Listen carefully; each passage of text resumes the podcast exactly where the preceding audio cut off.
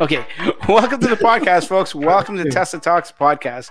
I don't know if uh, Paul clued in on that. Um, Yes, it is. clue on that, yeah. You did good, good, good. We've been talking just before we started the podcast. Uh, the guys here, 60s, baby. so he gets I'm it. We were talking about 420, and he wasn't born in the 60s. Maybe the tail end, but I doubt it. No. Good. Oh, good. no. Yeah. Yeah. I think I'm the oldest one here. Welcome to the podcast, folks. This is, I didn't want to make a big, huge deal about it, but Franklin made me and he made me put it on Twitter and everything. This is the one year anniversary. look at the look I'm getting. This is the one year anniversary of uh, Tesla Talks podcast. Can you believe it? We've lasted one year. I, I can't believe it. And because we lasted one year, um, well, we lasted one year, but but because it's the one year anniversary, I figured it was only befitting if I have my original guest that I had on very the very first Inception episode back on on this one, and it happens to be Paul and Franklin, Tesla um, Canuck and uh, uh, Mother Tesla Mother Frunker, also known as their real names. So welcome to the show, guys. Hashtag FSD Beta Canada. Yes, well, that was bound to happen sometime or, or, or later. Just get it out of the way early. Is what Paul Get it? Yeah, it's like like a band aid. Get it out of the way. The Um, elephant in the room got to deal with it. so this is You're not an episode. elephant, but No, I get Sorry. it. Franklin's more the color bit, of elephant. Yeah. this is episode number 36 out of 52. So in the summer we we we went every week, every sorry, every 2 weeks, every 3 weeks as as the summer got busier for all of us and uh, the, the news sort of slowed down for tesla news and stuff like that so we skipped a few in between there so we didn't do exactly 52 episodes i knew we weren't going to but 36 isn't bad for the first first year You know why we did 36 though? Do you want to tell the viewers? 36 divided by 52 is 69. doing the math it is not Yep. I thought you were going to say 420, but It's, it's zero. It's 0.69. It actually is. um, That's what I'm here for. I bring this the, the You know, comic relief. tidbits comic that relief. you're not going to get otherwise. you yes. know? So, Okay. so we're also trying to keep this to a shorter show, and the news is a little, little, little uh, light this week. Um, Good so, night. yeah, it's, it's been light. So, but before we go on any further, we're gonna have a little toast to a one year anniversary. Uh, Franklin, if you don't have anything, that's okay. But I see Paul has has his uh, golden mug, I and I've I've got a little thing right here. Oh, you got there you Mos- go. Moscow don't- Mule, people. You don't have to say Moscow what's in it. Moscow Mule. This is a little uh, rum and I know. Don't don't ask me why. It's rum and Perrier. Like I said, don't ask me why. I just don't drink uh, pop anymore or soda. Uh, that's okay. I won't look at you any differently. Thank you, thank you. I'm wondering. All right, leave, leave in the comments if you can guess what's in here. Oh, I can guess in a heartbeat. It's three. Oh, hey, Santos. yeah. Okay, so let me give you a little bit of stats before we continue with the news. So this is episode number 36. So really, we've done 36 episodes this year. 31 of them have been live. I guess the first five, and I remember doing this. The first five, we wanted to iron out the kinks and stuff like that. So we pre-recorded the first five and then put it up on uh, YouTube afterwards. After the after those five, we went live completely. So 31 live episodes. We were in different locations. We were in cars. Some weeks I remember Franklin and Ryan and uh, different guys were in cars. We were in hotel rooms. Franklin and I remember, that. episode.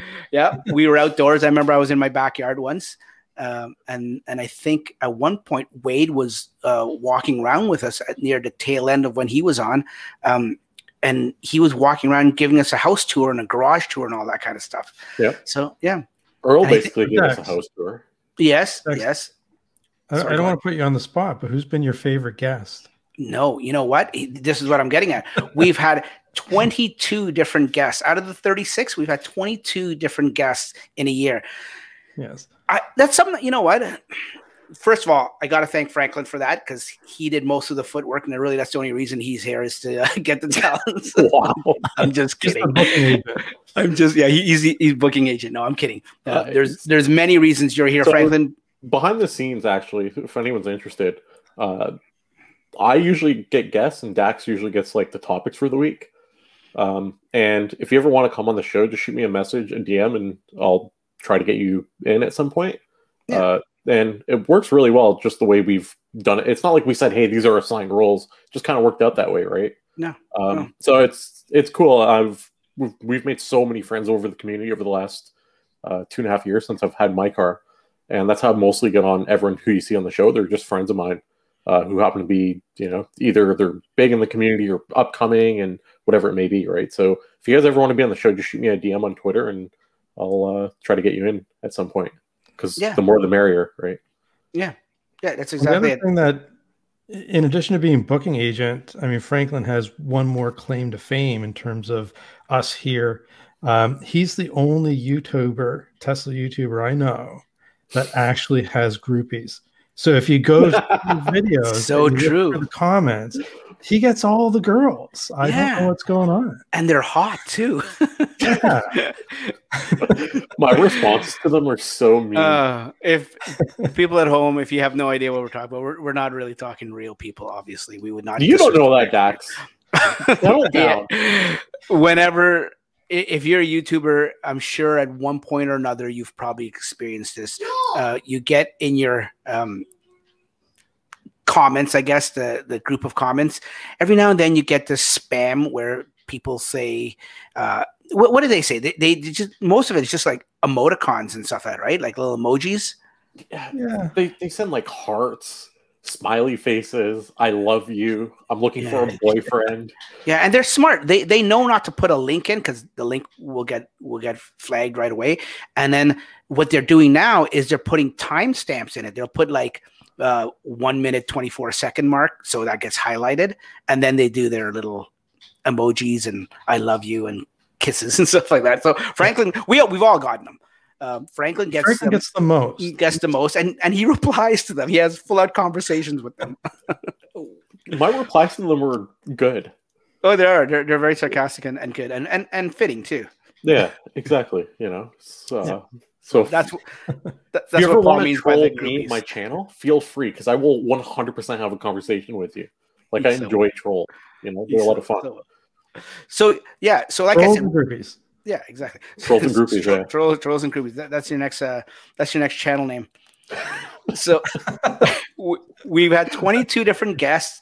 Now we were talking about Franklin and we we're talking about Paul and telling you guys how valuable they are. And I, I- I think I say this every episode, how valuable they are. And any guest that come, comes on the show, how valuable you guys are and how you take the time and energy out of your busy days and your family and work schedules, whatever. So I, whatever it is that you have in your private life and you take away to come on the show or even the guys in the chat every week, they come on and stuff like that and they help us out and participate.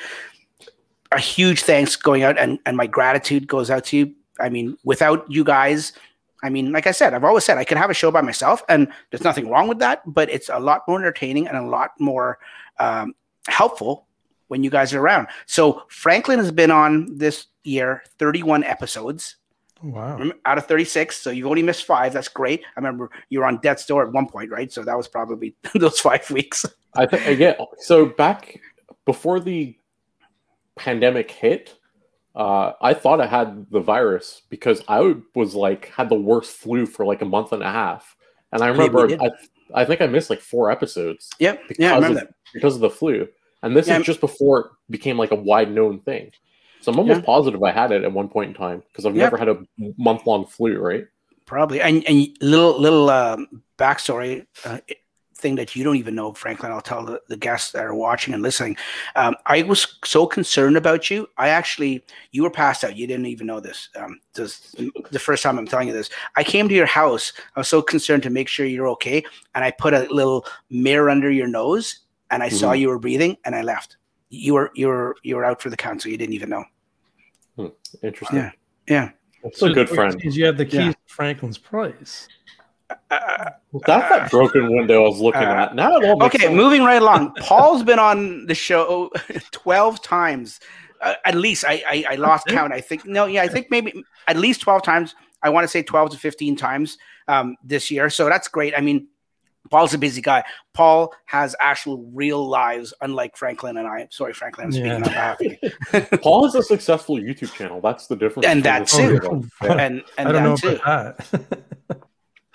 So, like I said, this is other than the fact that you guys were the two originals. This is the reason I wanted you guys on on the show uh, because it was, you know, like I said, it was what you guys did at, from the very very beginning, and and throughout the whole entire year. You guys helped me out, and like I said, there was 22 different guests. I put a little collage together, and uh, I meant to play it, and I don't even know where it is, and it'll take me time to find it. And So- missed one. And I, I, don't know I, if it's true or not. I just threw that out there. I, I did you. I did miss one because I can't find the episode, and, and we won't go into who I missed because I don't want to insult anyone or, or someone to take it the wrong way. But yeah, so sorry. So maybe Okay, that's a, it's a good idea. It's a good idea, Franklin. Maybe I won't play that video as we talk. um, okay, but Bring back McDonald's pizza. bring. You know, McDonald's pizza was pretty good. Yeah, you know what, But I buddy? liked it. I never even thought of McDonald's pizza until you just brought that up. It took too long for them to make it, which went against their whole fast food thing, and it caused their orders to be delayed, and that's why they got rid of it. Is it? Why? Why did Tony bring that up? I'm just curious. Does it everybody matter? It's. McDonald's pizza. Yes. Yes, true. And and um, Darren in the chat is saying, you know what? I was a good friend for coming and checking on you when you were on Dead Store. Moving right along to the news because nobody wants to hear about this kind of uh, creepiness anymore. This and is a this is how I got into Tesla your house. pizza podcast now. yes, between Tesla Pizza and me breaking into your house, Yeah, Yeah, I can see. Let me just move my camera a little bit this way. There we go. While I talk, hopefully it won't fall. And I don't know if I mentioned this at the beginning. I think we were off air before before we started rolling. If you hear little grunts and outbursts in the background, I'm doing this live. I'm in my basement.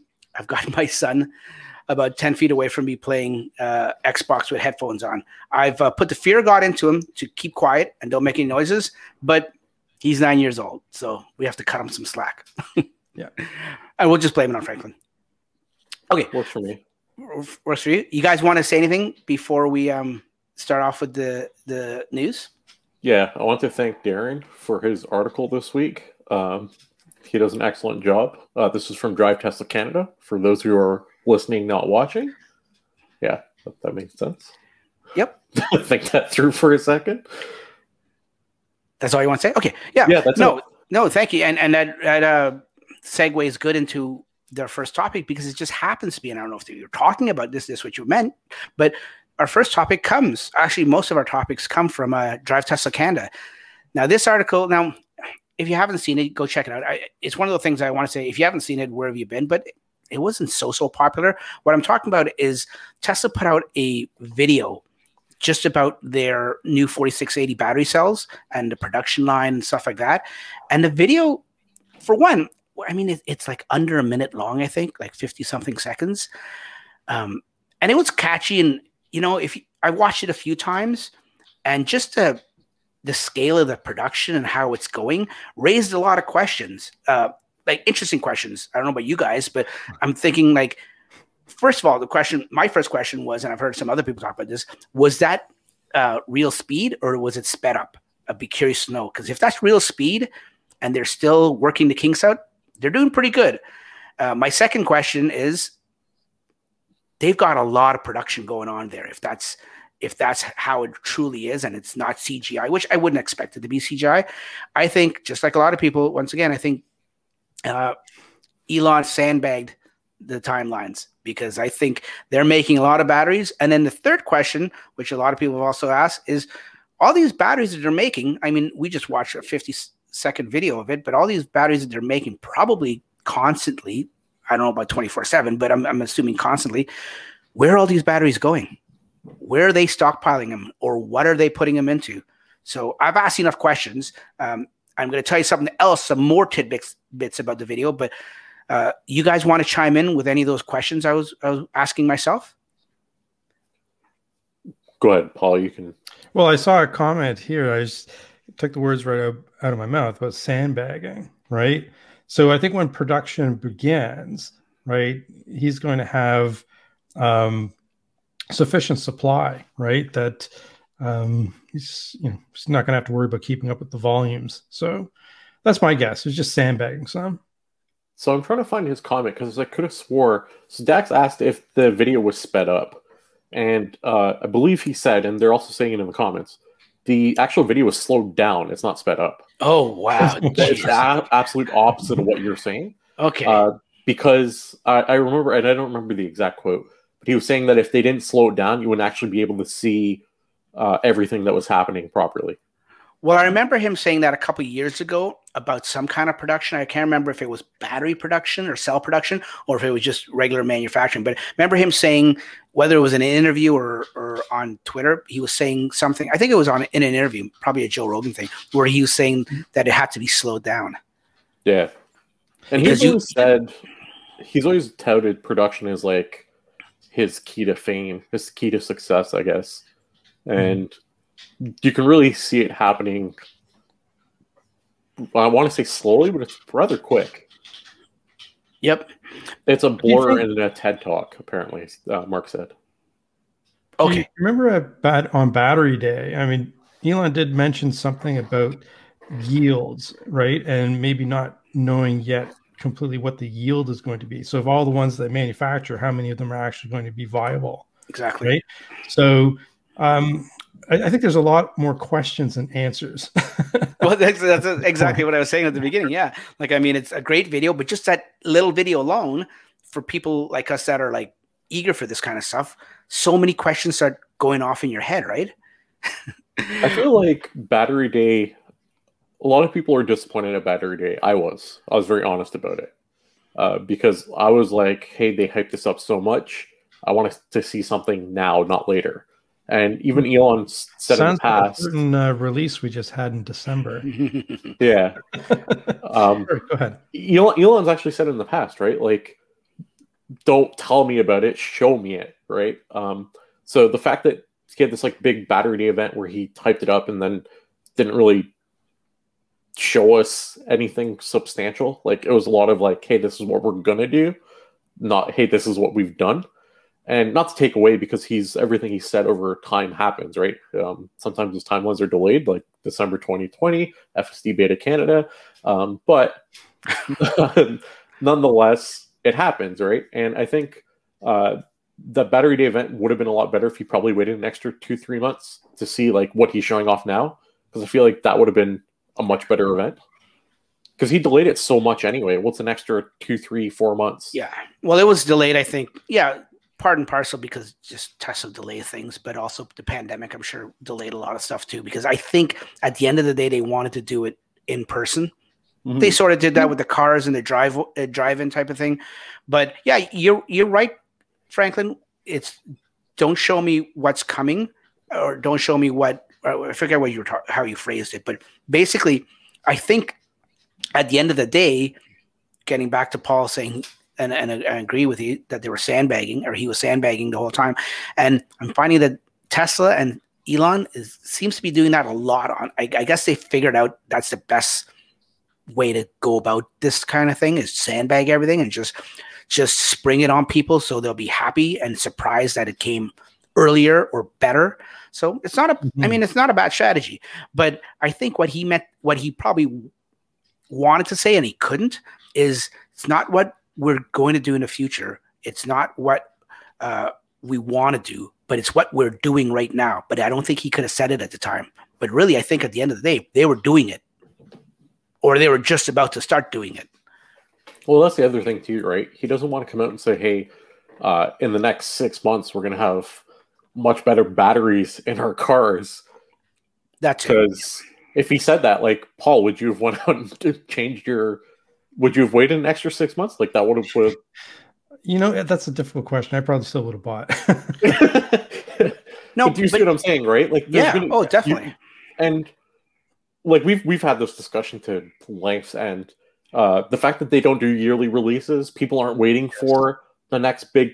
Oh, it's oh, October's coming. Let's wait till we get the next year's model. Like it doesn't happen. You buy it now because you know that's the best one you're going to get um, at, at this given day.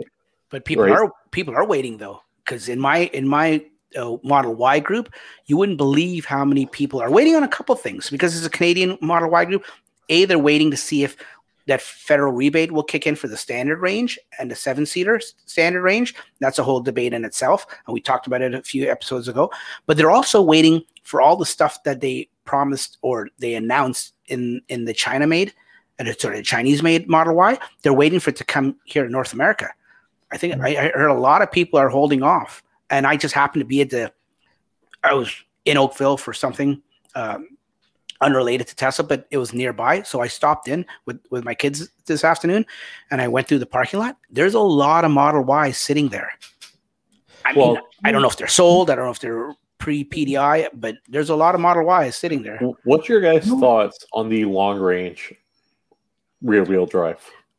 If it's still coming or not, yeah. yeah, no, I think it's still coming. I, I, I think Tesla. I mean, I could be wrong. This no, it's just my Uneducated No opinion. doubt it's still coming. yeah. You, you got, well, hold on a second. You, you, if you guys think it is, um, just to like not sway your opinion, but just give you a different perspective. Elon said that he was going to cancel the standard range because it didn't make sense, and that the long range would be coming in a few months. Mhm. Then a few months went by, and we got the standard range. We didn't get the long range rear wheel drive.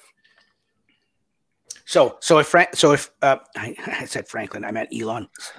I gave you a compliment. Interchangeable. if Elon came out tomorrow and said we're not making a long range, really, at the end of the day, how many people after he said the same thing months ago about about the standard range, how many people at this point would take him seriously? I wouldn't because I know that all it would take is a, a, a lull or some kind of slowdown, or not that there is going to be a slowdown, but y- you know what I mean. Some kind of perfect timing in the production line where they'll insert the long range just to you know spur up uh, interest and more demand. That's exactly what they did here with the SR, right? Yeah.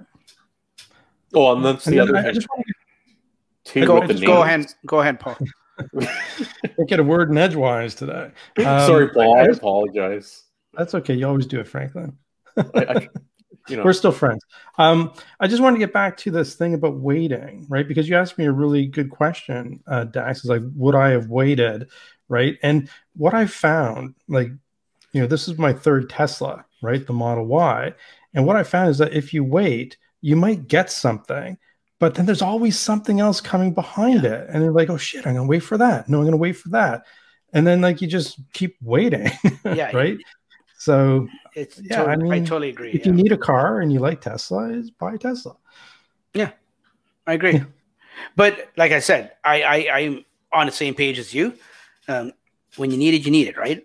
But Yeah. with that said, I guess some people or a lot of people out there are not. Let me not say a lot. Some people out there have the liberty uh, and the patience to wait, and I, it seems like that's what they're doing. According to my small little Model Y Facebook group, it seems that people are waiting because every day the federal rebate question comes up, and I have to turn Mhm. off commenting and say use the search feature. but getting back, Franklin, did you have something to say about that? no, no, you're good. Keep going. Okay, getting back to to the video, let's talk about some. I guess you could say Easter eggs or little hints that uh, Tesla dropped, and they're so they're so brilliant at doing this. Like they're so good at doing this. So, what I guess nobody but this one person, or maybe just this one person was the first person. His name is uh, Dave Lee on Twitter. He spotted and he had a keen ear that the Tesla. The, there's a song. I, I would play the video, and I, and I still could. Uh, I mean, anyone watching at home, I'll, I'll play it. I'll just uh, mute the sound. Um, there's a song in the background, and uh, that's why I'll mute it because I don't want any copyright infringement issues. But there's a song in the background by it's an old 60s song by a guy named Don Hinton. It's called Honeybee. And in in the video at the 19 second mark, this this is what Dave Lee had I put on Twitter at Twitter. The 19 second mark, they talk. It, I guess part of the lyrics of the song says, "I'll walk a million miles," and they talk and they reference that. So of course, you know, us Tesla fanboys, we freak out about that. And we're like, "Oh, a million miles! This is the million mile battery." And was it accidental? I don't think so. Definitely what do you? not. Yeah, what do you guys think, Franklin? Do you think it was accidental? No. Yeah. And then there's also another part in there that uh, someone responded to the original tweet by Dave Lee and said there's another part in it, just a couple verses, I mean, a couple lines after the million miles, where they talk about uh, being charged up. too. Not a lot of people talked about that, but so getting back to that video, let me let me just play it. Let me see if I can mute it. I mean, I don't think you guys will hear it anyways, um, but that's the video of it going right there. It's like if that was slowed down, that's incredible that it's slowed down because they look like they're making a lot of batteries. Now, at the beginning of the video, you just see the, the individual cell being made and everything, and then you see it as it, as the video progresses, you see the line getting bigger and bigger. And near the end of the video, you see them being put into like containers, not packs, because we know they're all individually packed, so they they don't actually go in packs like like the um, 2170s and the 6850s, but they're going into some kind of containers at, near the end, and there are a lot of containers. Like here, you can see it on the shelves here. Uh, there's a lot of trays and containers. Those, are all, if I can, you can't see it there. Well, there's just a row and row of batteries. There's a lot of batteries. Uh, but I wanted to uh, bring up that one point about uh, the million mile. Can you imagine, like, really, like, obviously, and this has been brought up before, and we've talked about this. A million mile battery, which is in here in Canada, and for the metric system, that's 1.6 million miles. like, that's insane. Like, obviously, we know that no car will last that long. That battery pack basically is saying it's reusable. So the the car will need to be replaced, and that battery pack will need to, which is a good thing, right? We're all in in this uh, whole reusable uh, environment. It becomes your power wall. Yeah, that would be great. Oh, can you imagine? You, what is running your house for say 40 to 50 or 60 percent of the day used to run your car five years ago or 10 years ago yeah. that's amazing yeah it's pretty crazy so that was the video for for the um for tesla doing the uh, production lines and stuff like that i'll get rid of that right now and bring up the the next one and that that uh video like i said dave not dave uh, what was it Hinton guy, the the artist that that did it. Uh, he where are we going here with these? Okay, yeah, right here. That video was called, or that song was called um, "Honeybee." Now, I don't know mm-hmm. if this is a correlation or this is um, any kind of little Easter egg or anything too. Just the name of it was called "Honeybee," but today this article is by Electrek. we get a our first look at the um, the new structural battery pack that's going to be in these cars whether it's going to be the and we don't know yet we're, we're i think we've been told or we're assuming it's going to be the new Ys coming out of berlin it'll be obviously in the cybertruck i'm not sure if it'll be in the semi uh, correct me if i'm wrong guys and the rumor is but no one's confirmed it, but a high speculation is probably going to be in the new um, Model S refresh. Hasn't been confirmed because as of now there is no refresh, right? According to Tesla, but we're looking at it right here. Uh, Electrek got some um, like some got a pretty good scoop here. They got some pictures. I don't know where they got this from, but if you zoom in in in the uh, actual unibody structural pack here, you see these. Now, I apologize for anyone that's listening and not watching at home um, because you really have to see this. And if you are listening, when you, when you get a chance, check out Electrek's article from uh, January 19th. You see these dozens and dozens, if not hundreds and hundreds, of little round circular spots or trays where the 4680s are probably going to be uh, encased in. And remind, tell me if it does the same for you guys. It reminds me of a honeycomb. Mm-hmm. It looks exact, yeah. yeah, exactly like a honeycomb. So that's where the little correlation with honeybee comes in. Um, so structurally speaking, though, isn't that the optimum shape, right? Yes, yes, you're you're absolutely right. Because if you go further down in electric, electrek did their homework. Further down, they show here. This is a in this.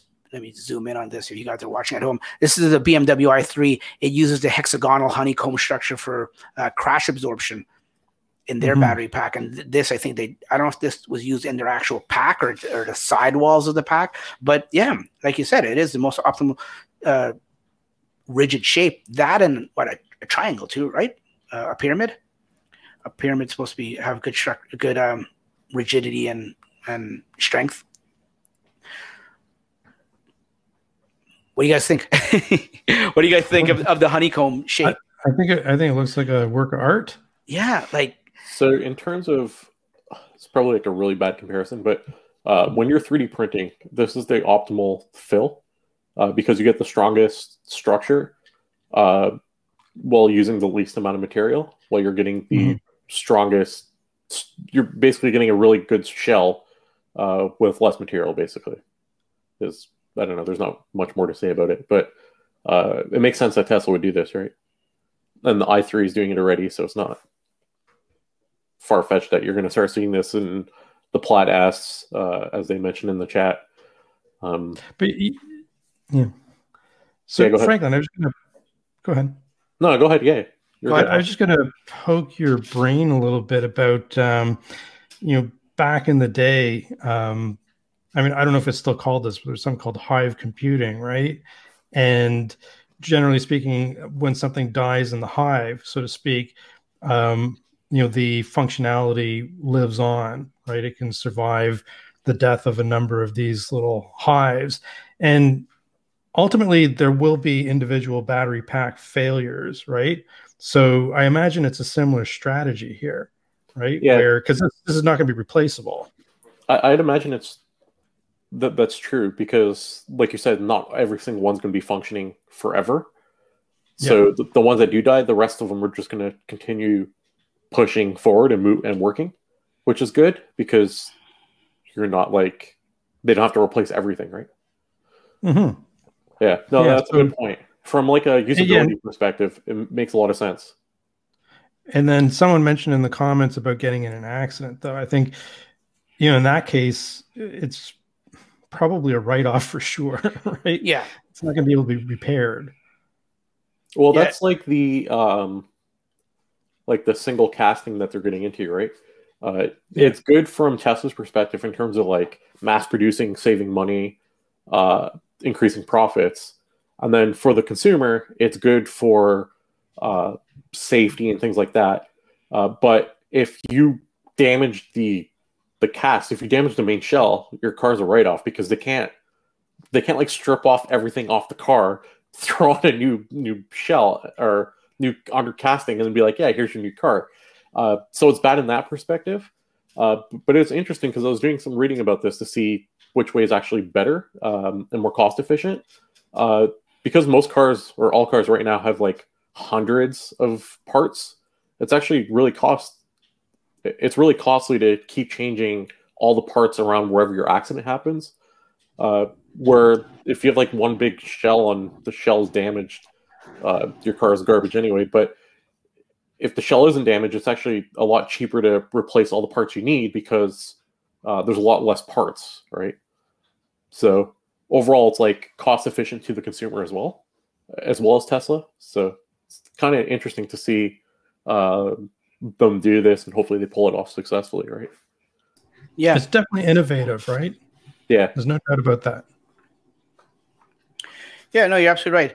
And um, moving right along, Franklin, you wanted to uh, touch on this this uh, FSD price uh, yeah. tweet from Elon. I'll bring it up. We've here. we've talked about this a couple of times. How uh, there's no trade in value to FSD when you trade in your car mm, to Tesla. I know that. Yep. I traded sure my Model 3 for the Y, so I know. and I've done some research locally, uh, at least where we are. Uh, currently, the used market values FSD around six to seven thousand dollars. Uh, so if you were to go private, Paul, private sale or is that on, on private sale? Value? Yeah, yeah not through Tesla.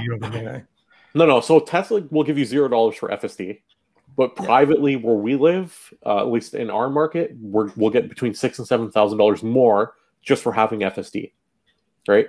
So if you're someone like myself who paid less than that, I'm actually up, right?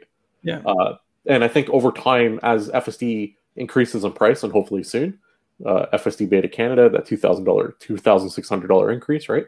Um, that used market price is going to increase, right? Because it just makes sense. Uh, so it's really good though that someone actually got this to Elon's attention, saying uh, FSD is literally given no value right now because they take it off, and then as Paul knows, they took it off your car. They're going to resell the car, and then if someone wants FSD, they're going to sell it to them again. Uh, so well, they're not supposed to. They're supposed to sell it with FSD, but I think they bake it into the price, no doubt, right? Yeah. But but you know if I if I got you know zero for my FSD on my Model 3 trade, right? And if they sold it with FSD, right? Then you know, why is somebody else getting my FSD? I think that's the problem, right? Like it should, and, and I agree with people who have said that, you know, the FSD should be attached to your account, right? Or at the very least, have like a reasonable transfer fee. Well, here, yeah, here, sure. Here, as you bring that up, yeah. uh, now what, what Franklin's talking about, just to tell people, give people at home some context here. This was on Twitter. This was a, a tweet that was put out by a guy named Pierre he said basically he paid for FSD in November on his Model 3 and he traded it in and he got no FSD value. And Elon, and he, didn't think it was right and not fair and that they should change it. Mm-hmm. Elon replied to him saying, uh, looking into this, no question that FSD should be viewed as reasonably valued when doing a trade in. So he even agrees, right? And I guess he didn't know. Uh, and this is what Franklin's talking about, and that's what spurred up this whole conversation. But if you go further down, um, a lot of people put in good comments here, like Tesla Raj mentioned that it should be able to go forward and stuff like that. Uh, even Trevor uh, chimed in on it. But Chris from Dirty Tesla brought up a very interesting thing. And I think there's nothing wrong with doing this once. He said any chance of a one time transfer of FSD, FSD seems to be fair to Tesla, uh, to Tesla and the customers. Just one time, you have it, you can do it, you can use it once. I would prefer uh, like pay 3000 pay four thousand. I, I agree to get sure. your. To yeah, get your, that, that'll work too. Because if you think like I know three thousand or four thousand sounds like a lot, but it's not because you paid the bulk of your money up front already, and now you're only paying a fraction of it to get it to your new car. And I think yeah. it's fair because it's almost like you're extending your license. Uh, Windows does like if you have an existing Windows, you do an upgrade. It's a lot cheaper uh, because you already have an existing Windows. Uh, it's like you have the existing software, now you're just paying for a for a transfer, basically, right? Yeah. And I think that would be better than a one time because even that one time, you're gonna have people that complain, "Oh, I got my one time. I took the car off the lot. I got totaled. It's not my fault. I just lost my FSD." Right? Well, you, Northern yeah, Tesla made. I'm not sure if you could pull up that comment. Um, uh, Dax, but like this is this is where I'm going with it, right? Because how many current Tesla owners who love their car, right? And maybe they got their Tesla several years ago and they're ready to upgrade, right? This, I think, would spur a lot of upgrades if there was a program, you know, even if it is one time, like Dirty Tesla was suggesting, you know, if there's some type of program to allow people to port their their FSD, they would sell more cars. I think a lot of people would upgrade. I agree and and I agree with anyone's suggestion, whether like you guys say a discounted rate, or Chris says a one time fee, or like Rye says just have it transferable for whatever. I agree with you guys. The sad part is I don't think they would do that. I'm, I'd be happily I'd be happy to be wrong, but I don't think they'd do that only because the subscription service is coming, and I think they look at it. When I say they, I mean Tesla looks at it as this may be the answer to everyone's gripes. Yeah, I don't. I, I don't know that. if it will be, but I, I have a feeling that's what their outlook is on it. Uh, Coding Mark also said another thought would be to purchase FSD for an X number of vehicles attached to an account. Yeah, yeah, right. So and, and, there's a lot of like good solutions to this uh, to still make Tesla gain because you got to think they're still a business; they still have to profit. Um, and they're still going to gain, but they're just going to gain more customer customer loyalty, and they're also gaining the the price of a new vehicle, right? Yeah. Yeah, so, somebody, somebody, I don't know if it was Twitter or somewhere social media, uh, mentioned a couple days ago. They're like, I still wish Tesla would allow me to buy FSD even if I haven't purchased a car yet, and just put it on my on my account. And when I do, I get to put yeah, it on that car, so the it locks in that price. Like, what mm-hmm. harm is it in Tesla to do that? Like, I don't get it other than yeah. the harm of maybe it goes up a grand or two next. But at least you're you're almost by doing that, you're like that's like a down payment. That's like solidifying a customer, a future customer, in my opinion. Yep. Okay, moving on to the next one you want to uh, talk about there, Franklin. Yeah, just real quick, because I didn't see this get covered a lot by a lot of different people. Um, so can you like, yeah, there you go. I was going to ask you to zoom in. You beat me to it. Uh, Owen on Twitter said feedback because the tweet above it, Elon basically said feedback is really good. It uh, it helps. Feedback is always super appreciated. It always helps uh, to donate money when you want to make a difference. He's talking about Signal and all sorts of stuff. But anyway, uh, Owen said feedback: stop calling the base model three slash Y standard range or standard range plus. uh, you know, there's nothing or there, there's nothing standard that's appealing, no matter how many pluses you put in front of it. So, can you think of any product where you you're like, yeah, I'm gonna buy the standard one because that's the one that's good for me? Uh, so this guy makes a good good point. Owen makes a good point, and Elon said good point, and yeah. I wonder if we're going to see that in the near future. You're no longer going to be able to buy a standard range plus.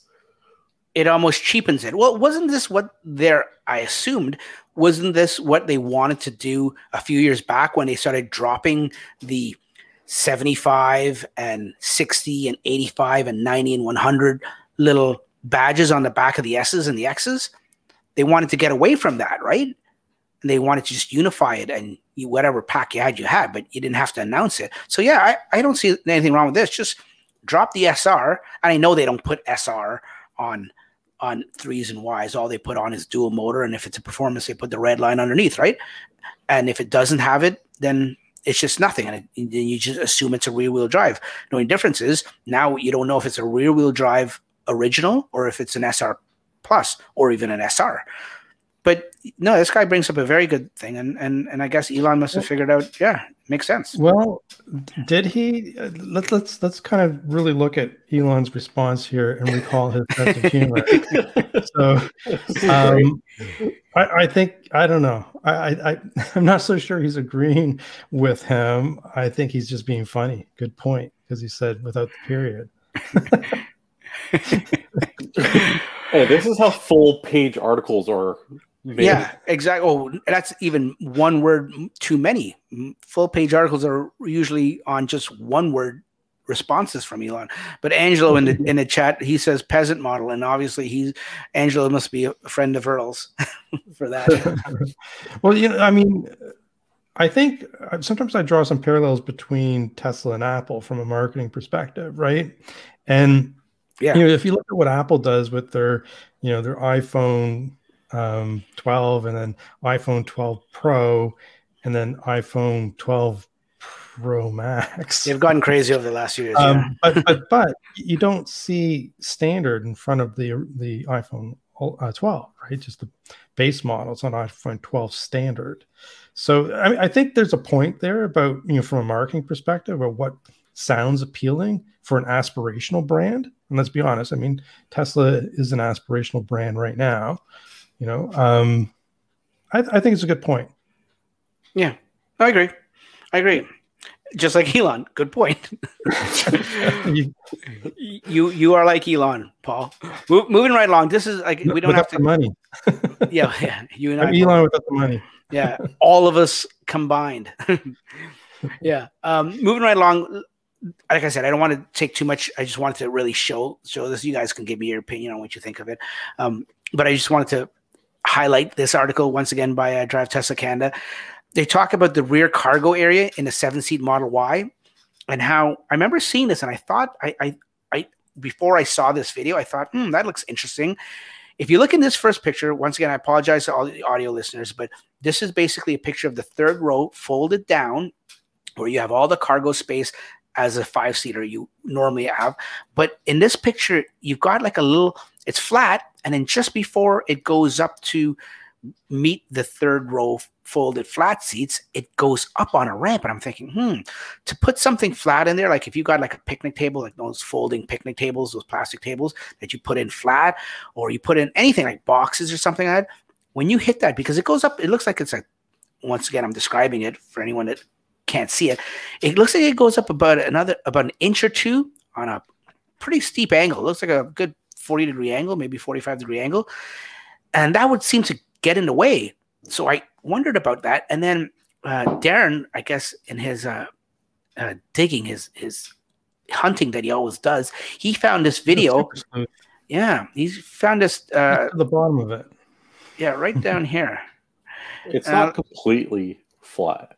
No, but what he what it does is it's brilliant how Tesla's engineers here. Basically, that folding sorry, not that folding, that lid or that cover that, as we all know, that there's a cover that full that covers the uh, the well, the, the deeper trunk area of the back seats of or the back area of all Teslas.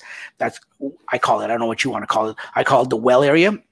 There's always a, a lid that covers it. Now, this lid on the Model Y seven seaters, it's reversible, so you can turn it upside down, and depending on which way it is, as you can see in this video, when they flip it, it goes flush. Now, you don't have that 45 degree angle, that that huge difference in in height, and then it stands up there. You can see in the video, it actually stands up. So it goes from having that little, I guess, that little rectangular uh, space, that area, which is also, if you think about it, pretty handy because what you can do with that is you could use stuff so it doesn't move around, slide around as you're driving. It'll stay in that area. That maybe that's why they've uh, they've put it, and it's like I said, it's sunken a little bit more, so it, it affords if you need all the height in in the back of the trunk, it it affords maybe another inch or two. So I just think it's brilliant the engineers that developed that.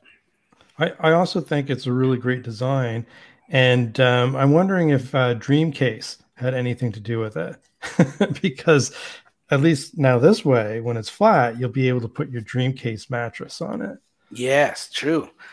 And I'm, when, I'm, half joking. I know. You know, I know. I'm, I'm sure that was part of the reason they wanted it flat because we know a lot of people do camp in their in their Exactly. Tesla, right? It's Yeah. a real thing. that would that would be a pain in the butt pardon the pun and literally that would be a pain if it was on that angle that little bit of a dip think think of sleeping all night where right around depending on how tall you are i guess and where you're situated in the in the back there with it uh, going down that much Yeah, it wouldn't work. No. Yeah. yeah. So i thought that was just a little great design. yeah, a little, little cool little thing. Um, one last thing, I, I I didn't even want to bring this up, but I will because it came up at the last minute. Once again, it is another. Then we'll get to some uh, quick questions, and we can rifle through the questions before we end off. Um, another article by Drive Tesla Canada. This came up at the last minute as I was prepping for the show. Uh, a survey, Canadian survey here, it shows that four myths that are keep that are keeping Canadians from buying an EV. Now let's go through the myths. And we know, I mean, we've talked about this in other episodes, and we've talked about it off air, the, the three of us, about you know the adoption and of EVs worldwide, North America wide, even Canada wide, where we live, right? So we've talked about this basically. Um, it talks about 50% of Canadians are ready to make the switch to electric vehicles, but then there's some myths that people don't know about or people assume. And if you go down here, we'll, we'll go through all. There's four of them. Myth number one, and once again, thanks for Darren for putting this together. Um, myth number one: Where will I find a public charger? So people are thinking, you know, now Tesla side. This is just for all EVs. Tesla obviously has no issue, in my opinion, and in my opinion, once again, I re- I said this so many times. I reiterate reiterate it again. This I think is what separates other EVs from Teslas is the supercharging network. I just finished watching a couple nights ago. I don't know if you guys caught it. Um, uh, what's his name? Out of Spec Motoring. I forget the guy's name. Kyle. Kyle. Out of Spec Motoring. He had a he did the cannonball run in the the Porsche Taycan, but and that video is coming soon. But he did another video where he picked it up in Florida and he went up to New York to start the trip. And the video is like it's like an hour and ten minutes, a long video.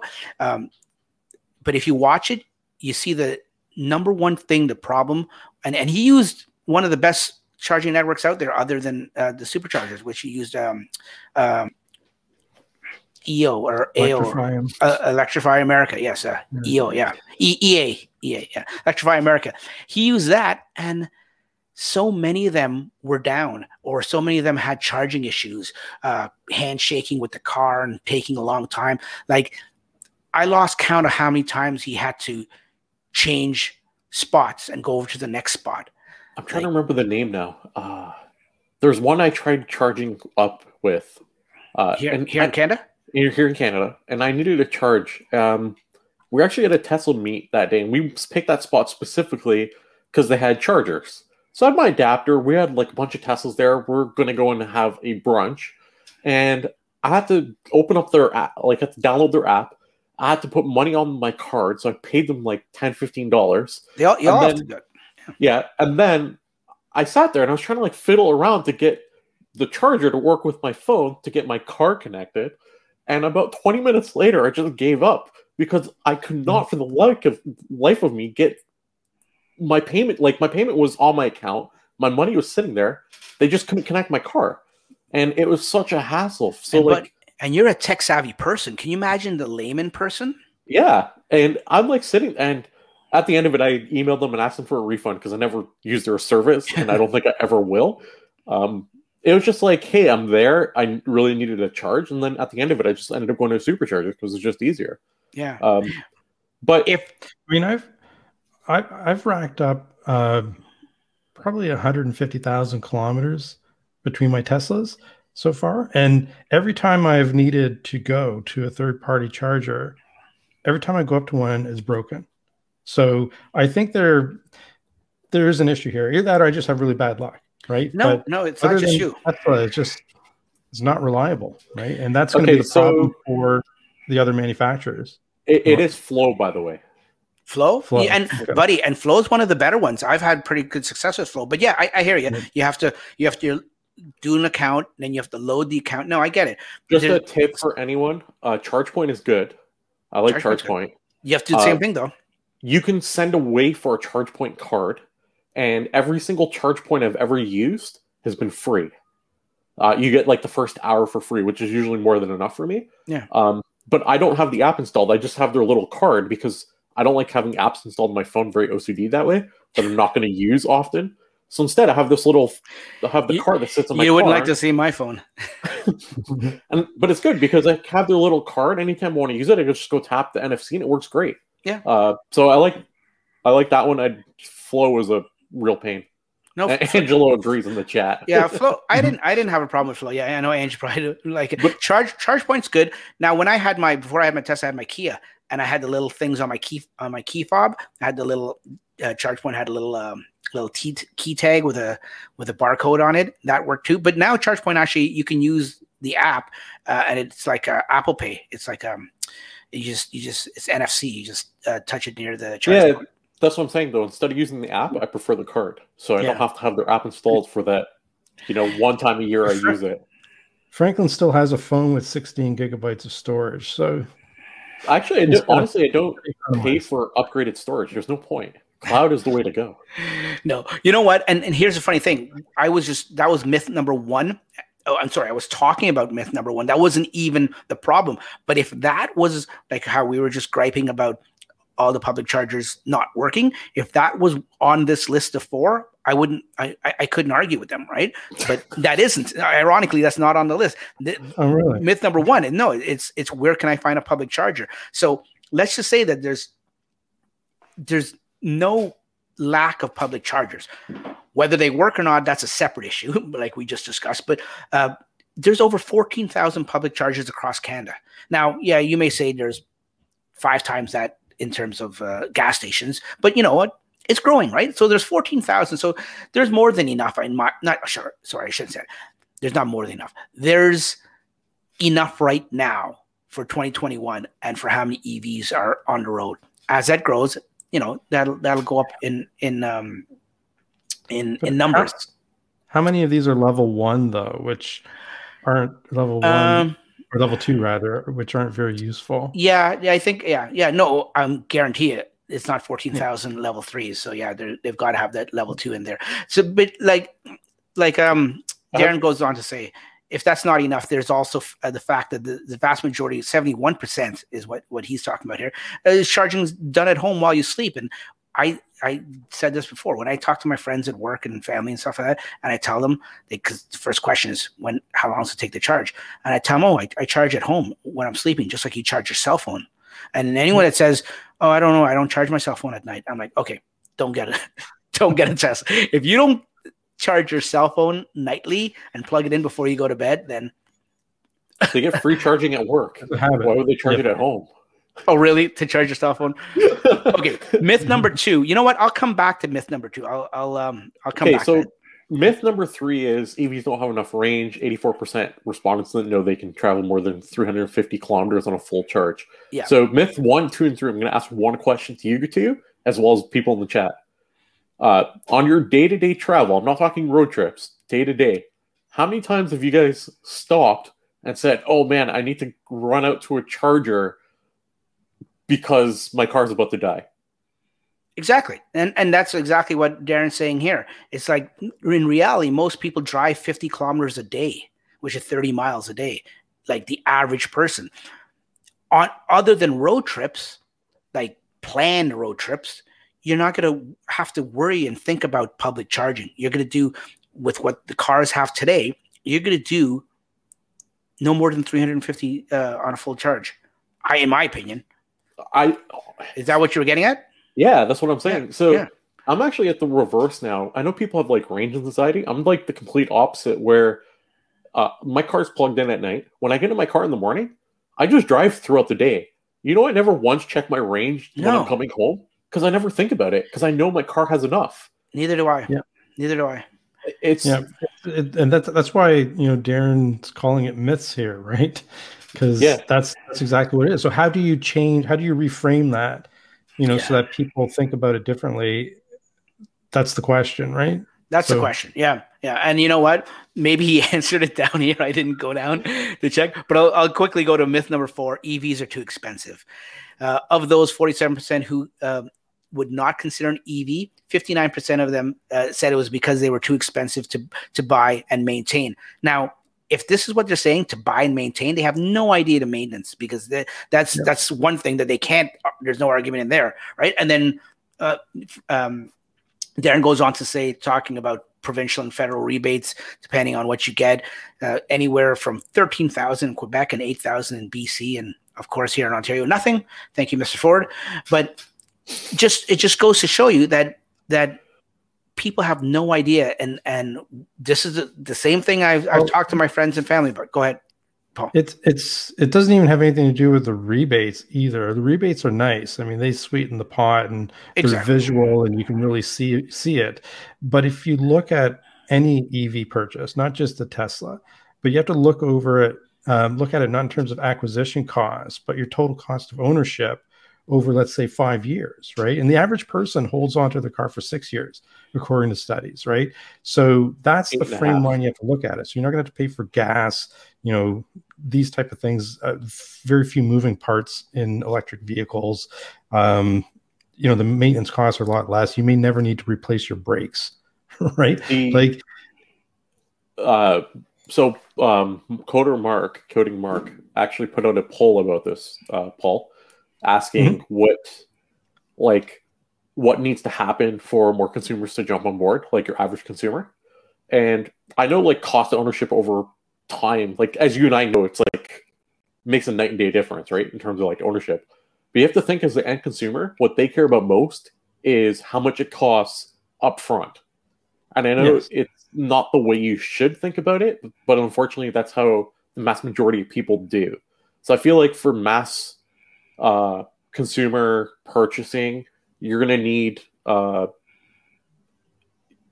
you need the the initial sticker price to come down to what they're used to, saying, "Hey, I'm not going to go buy a car that costs X amount. I'm used to buying a car that costs this. That car is out of my price range." Uh, because for them to understand, hey, over time it's going to be way cheaper. It's harder to, it's harder to one Sure, break that and two from a financial perspective, right?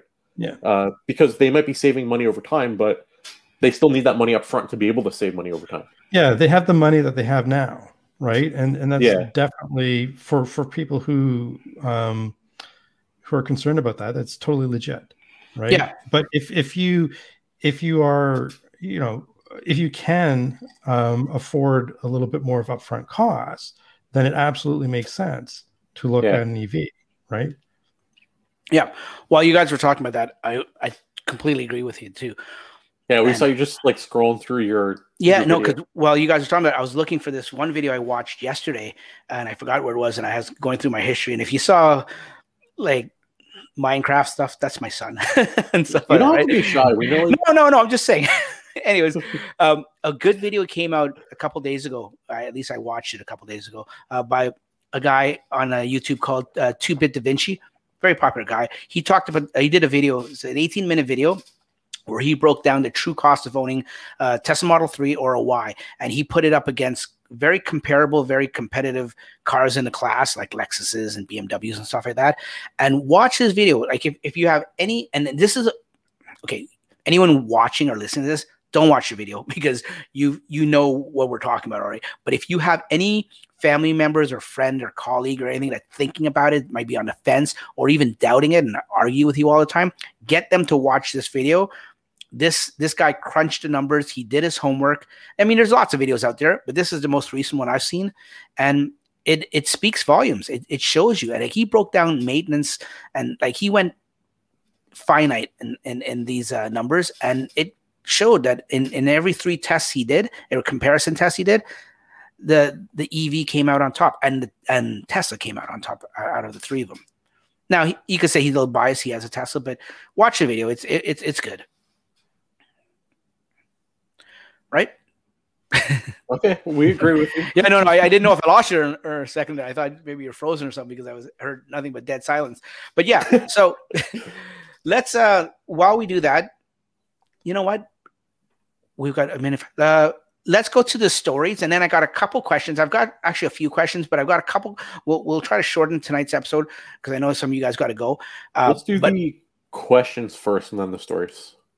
Okay. Well, then ad lib for a minute. Let me just uh, queue up the questions here. Okay. There's so there's actually one uh, that was sent, and I'm sure you got it as well.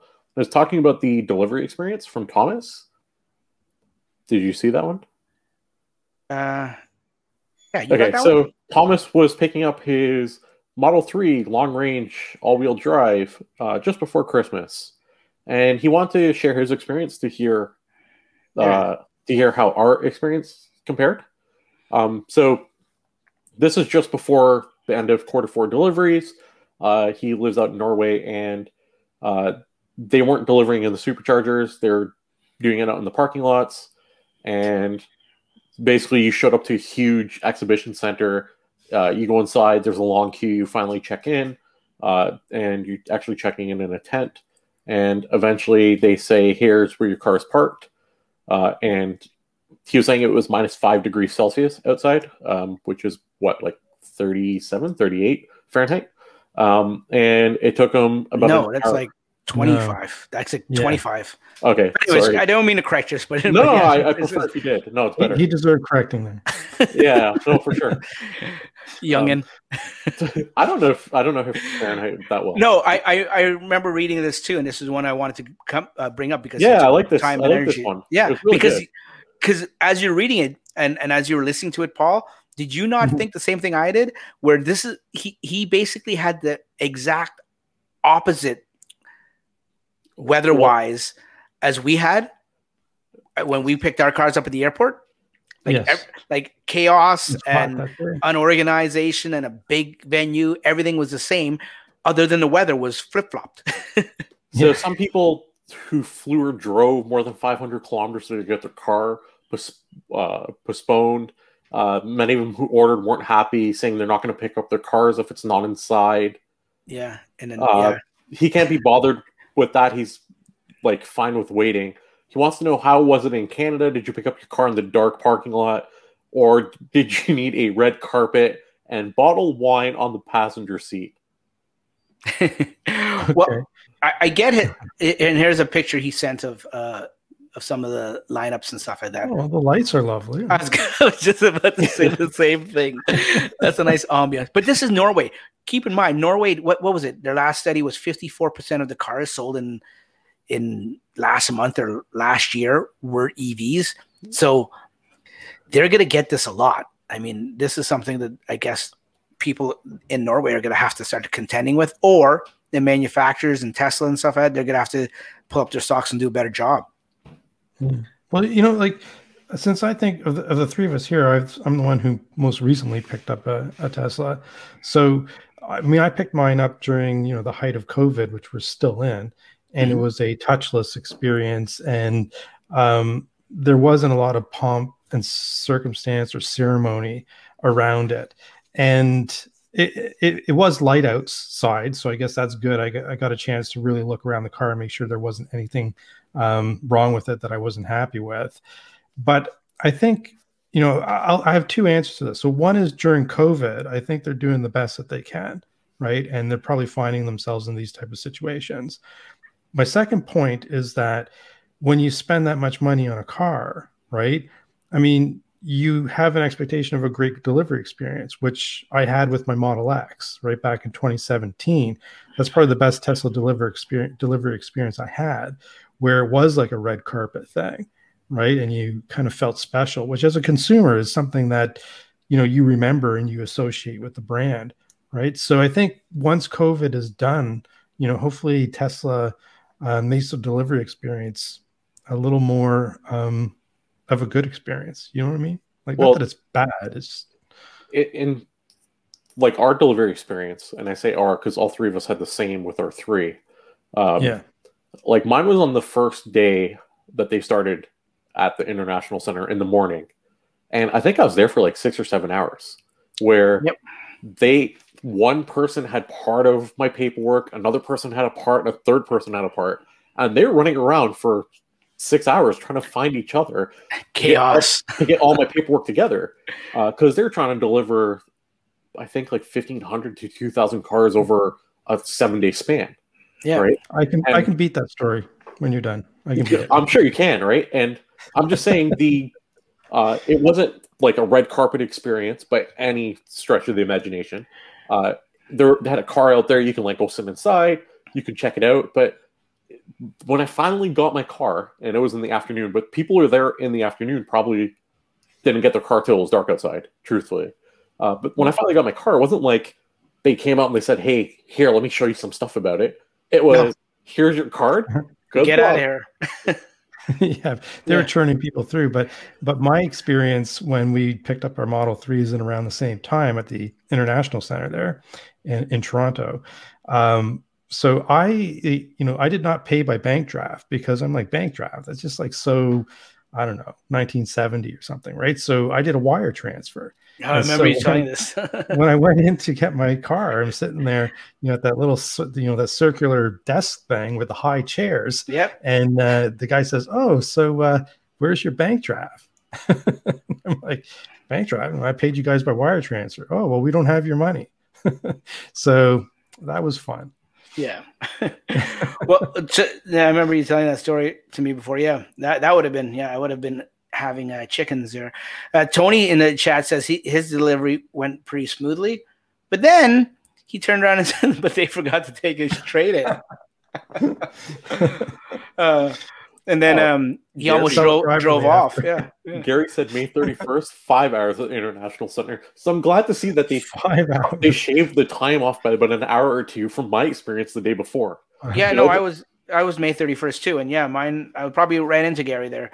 Um, didn't know him at the time, obviously, but um, yeah, mine was about four and a half, five hours. Yeah, yeah, that was it. Here's your card. I remember that. Here's your card, right? Yeah. yeah. bye bye. well, they they actually yeah. okay. So in fairness, they did have a guest speaker, or I don't know, not a guest speaker, but they had like a Tesla representative who was going through PowerPoint slides.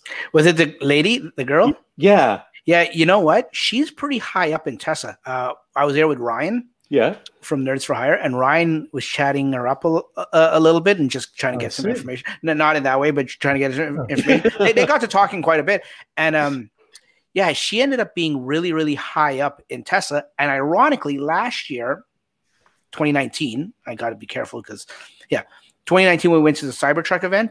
Ryan ran into her again, and she's still working for Tesla. Yeah, hmm. yeah. Did she remember him? Yeah, she ironic. Well, she said she remembered him. I don't know if she called him by his name, but yeah, I think she remembered him. And very, very nice lady. So, like calling your baby or what? Moving on. I think I'm funny. That's what's important here. Yes, exactly. Yeah. Uh, okay. Um, like I said, we got other questions, but you know what? Um, I apologize. Next week we will sacrifice more articles and get to more questions and do it that way. So let's just get to the stories so we can end off because I know you guys got to go. Do you even do you guys even have any stories for us tonight? I think I just told you one. Yeah. Okay. Yeah, we'll count that one as the questions.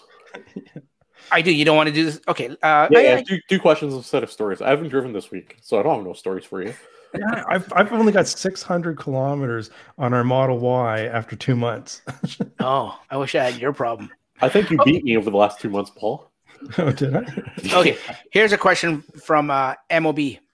How long, speaking of deliveries, how long out between order and delivery? Uh, Sale Guys says eight weeks, but I know it's usually a lot sooner. Anyone know? I'll I'll I'll, t- I'll take a first stab at this one. On Sure. all three Teslas that I've purchased in my lifetime, all three of them came before they were expected. So I don't know if they give you a worst case scenario and it's kind of like under promise over deliver, but all three of mine came before I was expecting them. Okay, it's good to know. Uh, let me see what else we got here. I'm looking. I have a referral from December 9th, which Ugh. is four weeks. So I'll let you guys know in four more weeks from now if they got their car. Yeah, I've I've got some recent ones too. Yeah, check check your referrals because Yeah, that's let how me you just tell. check. You guys still get referrals? I haven't got a referral. Actually, I shouldn't say it. Yeah, you don't get referrals. I get. a I got lot. I got one around Christmas time. I don't need them. Like when I get someone, and what I should have done with with this guy, just because he was my buddy and he refused to use anyone else's, um, because I helped him out a lot, I guess. But I didn't need it. But when I get one, I try to give it to someone else that I know that doesn't have any or can use um, supercharging miles, because I just I, I just hate to see it go to waste. I, I do the same generally. Um, on honestly, most of my referrals are people that don't reach out or I don't even know what's happening. Yeah, they automatically. That's what my buddy did. Yeah. Okay, Yeah. here's a question from Raj while you guys are looking for your uh, This, this guy got his car in a week. Was it I- back in one- one December? guy- no, uh, they ordered on the 12th of January, and they received on the 19th today. Yes, yes. Uh, Akita says says there's sandbagging delivery times too now. Ra- Raj has a question here. This on. might be a silly question, but does your electricity consume consumption go higher with a 110 volt charging solution versus a 200 14-50? The drum roll, please, because I know the answer. I want to see if you guys do. Okay, go ahead, I Dex. know. I, I tell people I'm not an electrician. Uh, well, neith- nor am I, but I just know from experience, it actually does. Uh, 110 is very is, is a lot l- less efficient, probably two to three times less efficient. And uh, there was a chart that um, someone put up, and I wish I had access to it right now. But it is 200, uh, 200 or 240 volt is a lot more efficient. And keep in mind, too, there's another question, not from this guy, but there was another question in a Facebook page that I run that this guy was asking about his um, landlord had uh, given him last month's electricity bill and was freaking out saying, "Oh, my bill went up $110 and it's all because I let you start charging your, your car." And he was just plugged in the 110 and he was basically asking everyone in a group, "Is is my landlord full of it or is it act- could it actually have been just from my charging?" Because he goes, "I I forget he, he broke down it was a, a long post, but he broke down how much he actually charged. But at the end of the day, he thought that it maybe with was 30 or 40 dollars, but because of the inefficiency of 110, it could have been. Plus, what people don't realize is they see what goes into their car as uh, kilowatts and stuff like that, but they don't realize when you're plugged in, there's th- the car is pulling other stuff from from the grid that may not go into the battery pack. That may just keep the battery pack warm here in wintertime. That may preheat the car like you know different things different functions of the car uh, use the battery use energy when it's plugged in that doesn't just go into the battery pack once again another situation i don't know if you guys are here or not We're here, but okay yeah. okay okay yeah so anything to add to that electrician. I agree with your assessment because I don't know any better. okay uh, Same. I was wondering, uh, I was wondering if you could help me out. My M3 seems to turn on the interior heating with no input from me or my wife. Looks like it's every day at three, but I have no scheduled program. It is as if my smart preconditioning was on, but it is not for either my profile or my wife's. Anyone have a suggestion? it's like a ghost car Yeah, I was gonna say exorcism. Um, is there any? The only thing I can think of, if they have any third-party apps that are connected, because third-party apps can Override. precondition your car. Um, so try to the easiest way is just change your password and then uh, all the third party app tokens get reset and then see if it's still doing it. Uh, if it is, ask the question again and we'll hopefully have a better solution for you. Yeah. No, that's that's exactly what I was thinking. Great minds think alike. Must be. Let's. Uh, I think I got one more here. Uh, am I going the right way? Yeah, here we go. Janet, is anyone? I'm glad you used the name. What's that? I'm glad you used the name for once. I think I did two to three. Yeah, Is you can, anyone you're doing trailing their camper uh, with their my. Model Y. I know. Okay, for, for anyone at home. It says capital M, capital Y. Okay. If so, what size camper are you towing and what has your range experience been? We are waffling between a Tab 320 CS or a R Pod 190. Um, they're speaking a different language to me now. Yeah, I don't know what those things are. Ta- tab trailers and R pods are those. You ever seen those little tiny trailers that go down the road like little teardrops? Yeah. Those are those are R pods and tabs. They're little tiny, tiny. little- So they probably weigh like maybe a ton, two thousand pounds, maybe. I'm guessing. So, so I guess Janet just wants to know, you know, if anyone's uh, if, if, what what we think of. Unfortunately, Janet, um, as you can tell, not very uh, educated on your question to answer it adequately. Um, Dax, would you like to weigh in? Because you, Yeah, yeah. Well, all I could all I could say for a, for an R pod or a tab, if it's like without looking at the actual model, you say a 190 or a 320 CS.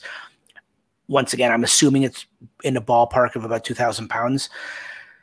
Yeah, that would be fine. I mean, I don't think anyone you would have any problems, even with cargo and uh, payload and stuff like that. By the time you put up your Model Y, uh, load up your Model Y, you'll you'll still be fine. Even if that trailer was on the heavy side and say 2,500 pounds, you still you still under your way under your um your but I think max- she's maximum towing. asking what the range experience has been. oh sorry oh sorry i read it wrong oh the range experience okay well yeah, it's going to be like anything else you tow it's going to be like what i've Which experienced in the forty percent.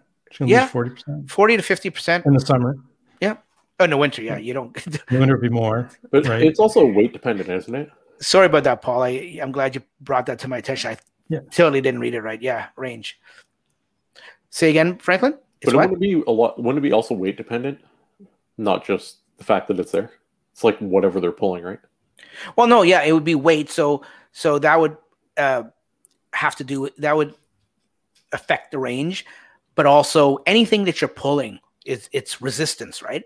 And yeah, that's true. it's it's extra contact onto the onto the road, whether you have a, a single or double axle. It just makes it worse, I guess. But and and those teardrops are pretty aerodynamic, but at the at the end of the day, it's not like pulling down one of these big big travel trailers that are ba- basically a square box pushing air down the highway. They're a little more aerodynamic, but you're still pulling, right? You- You're still But gonna lose something. That's why I think like a like a, f- a reasonable estimate um, estimate between would be between forty and fifty percent at Yeah. the range lock in the summer. Yep, yeah. Just just be my calculate for that. Yeah. A reasonable solution: put a pre-order on a Cybertruck today. Yeah, but you know what? I hope I hope I'm wrong, but that's gonna still have you know range loss, right? Hopefully, I'm wrong in terms of how much. Hopefully, like Paul's saying, which I agree with, forty to fifty percent. Hopefully, it's, it's not in there that range, but we'll have to wait and see. Yeah. and that's it. That's all the questions. All right, Well, goodbye. All, all the good, all, all- all the uh, time that we have for for the questions. We got a few more that we can tackle next week, guys. Thanks very much for uh, joining me and uh, helping me out with my one year um, anniversary. I really Thanks appreciate having me, that. No, we got to do this Thanks, again. Dax. Maybe next time this year again, or Yeah. this time next year again. Yeah. no, I'm kidding. Hopefully, we I'll be do there. way before that. A little more gray hair, but I'll be here. Yeah, let, me let me help out everyone. Uh, you can find Paul Tesla Canuck on every single Oh. social platform. Look at Make sure you. Mm-hmm. to check him out on YouTube. Uh, he's going to break 15,000 subscribers this year. Oh, Um. Top notch quality content. Um, seriously. I, so- I tried. Tesla Canuck, YouTube, Tesla Canuck, Twitter. Uh, he's not much on Facebook, but Tesla Canuck everywhere. Subscribe on YouTube. Um, funny, that- funny. Sorry, sorry, you. cut you off, Franklin. Funny story. Paul, you got a video coming up, uh, uh, a live video coming up this weekend. Yes, I do. I Yeah. saw it. I saw when you posted it last weekend. I got once again. I misread it, just like I misread everything. I thought it was last Sunday, so I I didn't tell you this. I actually planned my whole day around 3 3 p.m.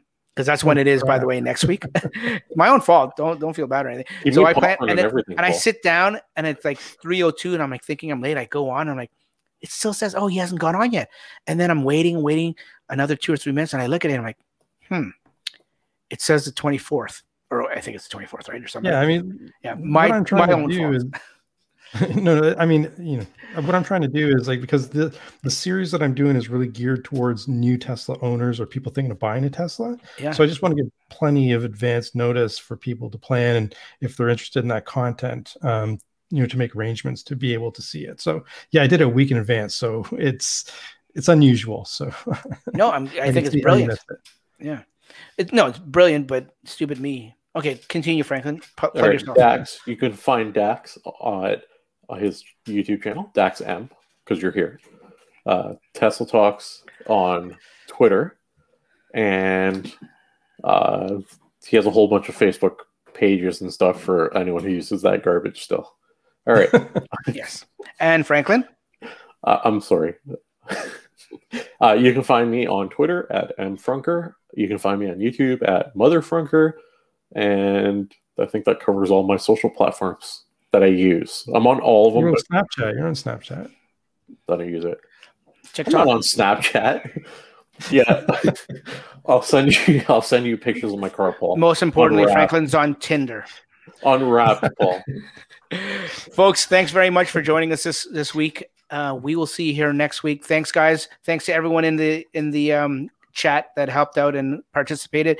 Thanks to everyone that mailed in their Oh, oh, questions oh. or asked us their Quick questions. question, because this is like the first question we had in the chat all night. Yep. What new product do you guys think we will see first? Plaid S, Cybertruck, S- Semi. Plaid S. I hope it's a Cybertruck. Yeah, I say hope it's a Cybertruck too, but it's going to be the Plaid S. Yeah, probably. Plaid S, my guess. Yeah. Yeah. Yeah. All right. See you Yeah, guys next week. see see you guys. bye bye. Right. Okay.